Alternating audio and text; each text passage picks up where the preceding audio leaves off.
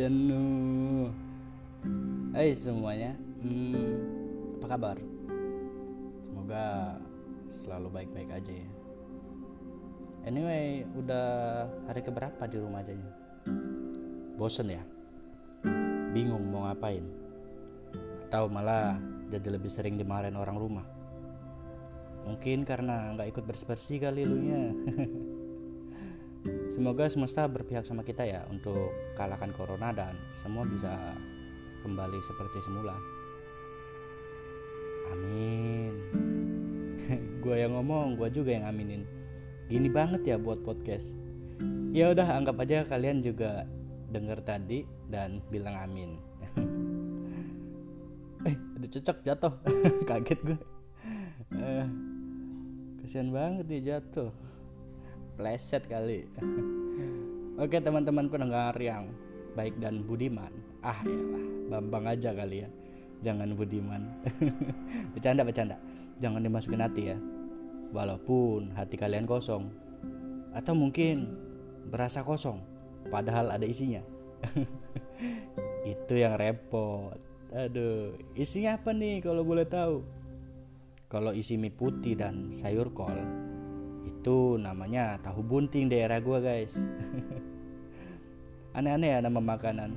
Ada juga kue cubit ya. Mungkin itu lucu kali gemes. Jadi dicubit cubit gitu ya kue cubit gitu. Tapi makin ke sini kok nama makanan aneh-aneh tuh mulai bermunculan ya. Baik dari namanya atau bentuknya juga gitu. Gua ambil contoh kayak bakso beranak. Jadi itu kalau gue bayangin ya kalau gue makan bakso beranak tuh gue ngerasa jadi kayak dokter tau gak sih? Jadi gue sesar perut bakso ya kan? Mama bakso itu. Terus di dalamnya ada anak-anak bakso.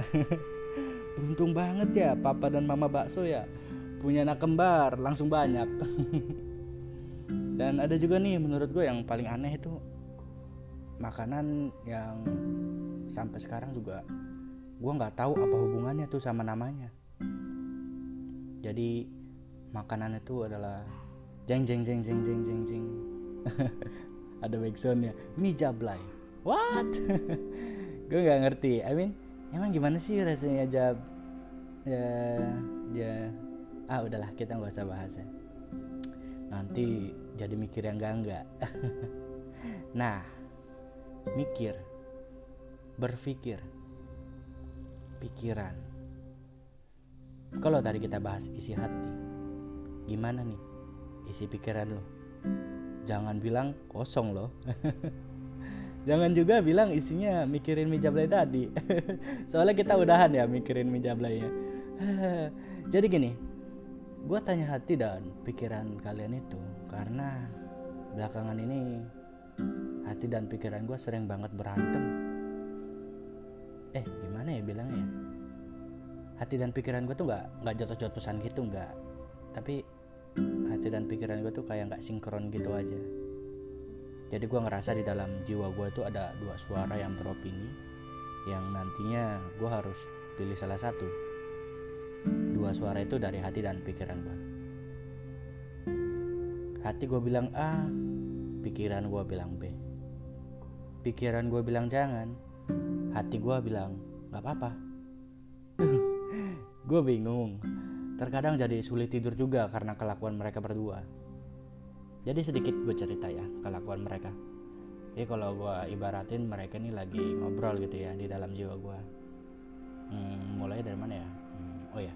Di malam yang sunyi di saat semua orang rumah pada tidur dan tinggallah gue yang masih terbaring menatap plafon kamar gue yang agak sedikit belang karena bocor gue nyimak obrolan hati dan pikiran gue.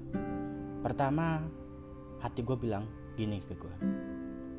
Hei kamu, lagi mikirin apa?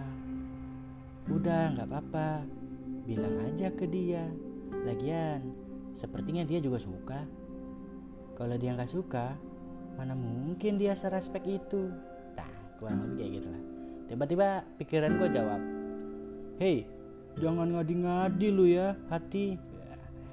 Dia cuman temen lagian. Dia juga lalu hati gue tiba-tiba jawab ini lagian apa? Aku paham kok kamu lagi mikir apa? Kita ini satu tubuh loh. Udah intinya kamu ngomong jujur ke dia nanti aku yang tanggung jawab sakitnya. Hmm. Terus pikiran gue jawab begini lu kalau ngomong jarang mikir karena lu hati oke nggak apa-apa gue maklum nih gue kasih tahu ya lu sadar kita satu tubuh terus lu yakin nanti yang tanggung jawab cuma lu doang Gue juga pusing nanti kalau lu sakit. Mikir dong, tolol agak ngegas pikiran gue. Terus hati gue jawab, lah kan gue hati, mana bisa mikir, bodoh. mereka berdua lucu deh. Jadi gue sambil mikirnya sambil ketawa juga sih. Terus pikiran gue jawab, oh ya gue lupa katanya. Yaudah jadi tolong jangan banyak ngomong, kata pikiran gue begitu terus hati gue jawab gak boleh banyak ngomong gimana tubuh lebih sering ikutin kata gue kok kata hati terus pikiran gue jawab lebih sering gimana lebih sering dengerin gue kok emang nyebrang jalan buka pintu makan mandi pakai hati kata pikiran gue begitu sambil dia ngegas ngotot sama hati Lalu hati gue terdiam membisu. Namun itu gak berlangsung lama. Hingga tiba saatnya pikiran gue nyerah hadapin segalanya sendiri dan mulai mengikuti kata hati. Untuk jujur ke orang yang sudah buat dan pikiran gue tak kunjung udahan dan damai. Sekian ceritanya. Dari cerita itu kalau ditanya orang itu siapa yang udah buat hati dan pikiran gue berantem ya orang itu adalah teman lama gue gue suka dia sedari dulu lalu belakangan ini gue tumbuh rasa sayang dan rasa takut kehilangan padahal dia sudah punya pasangan. Itu sih yang repot.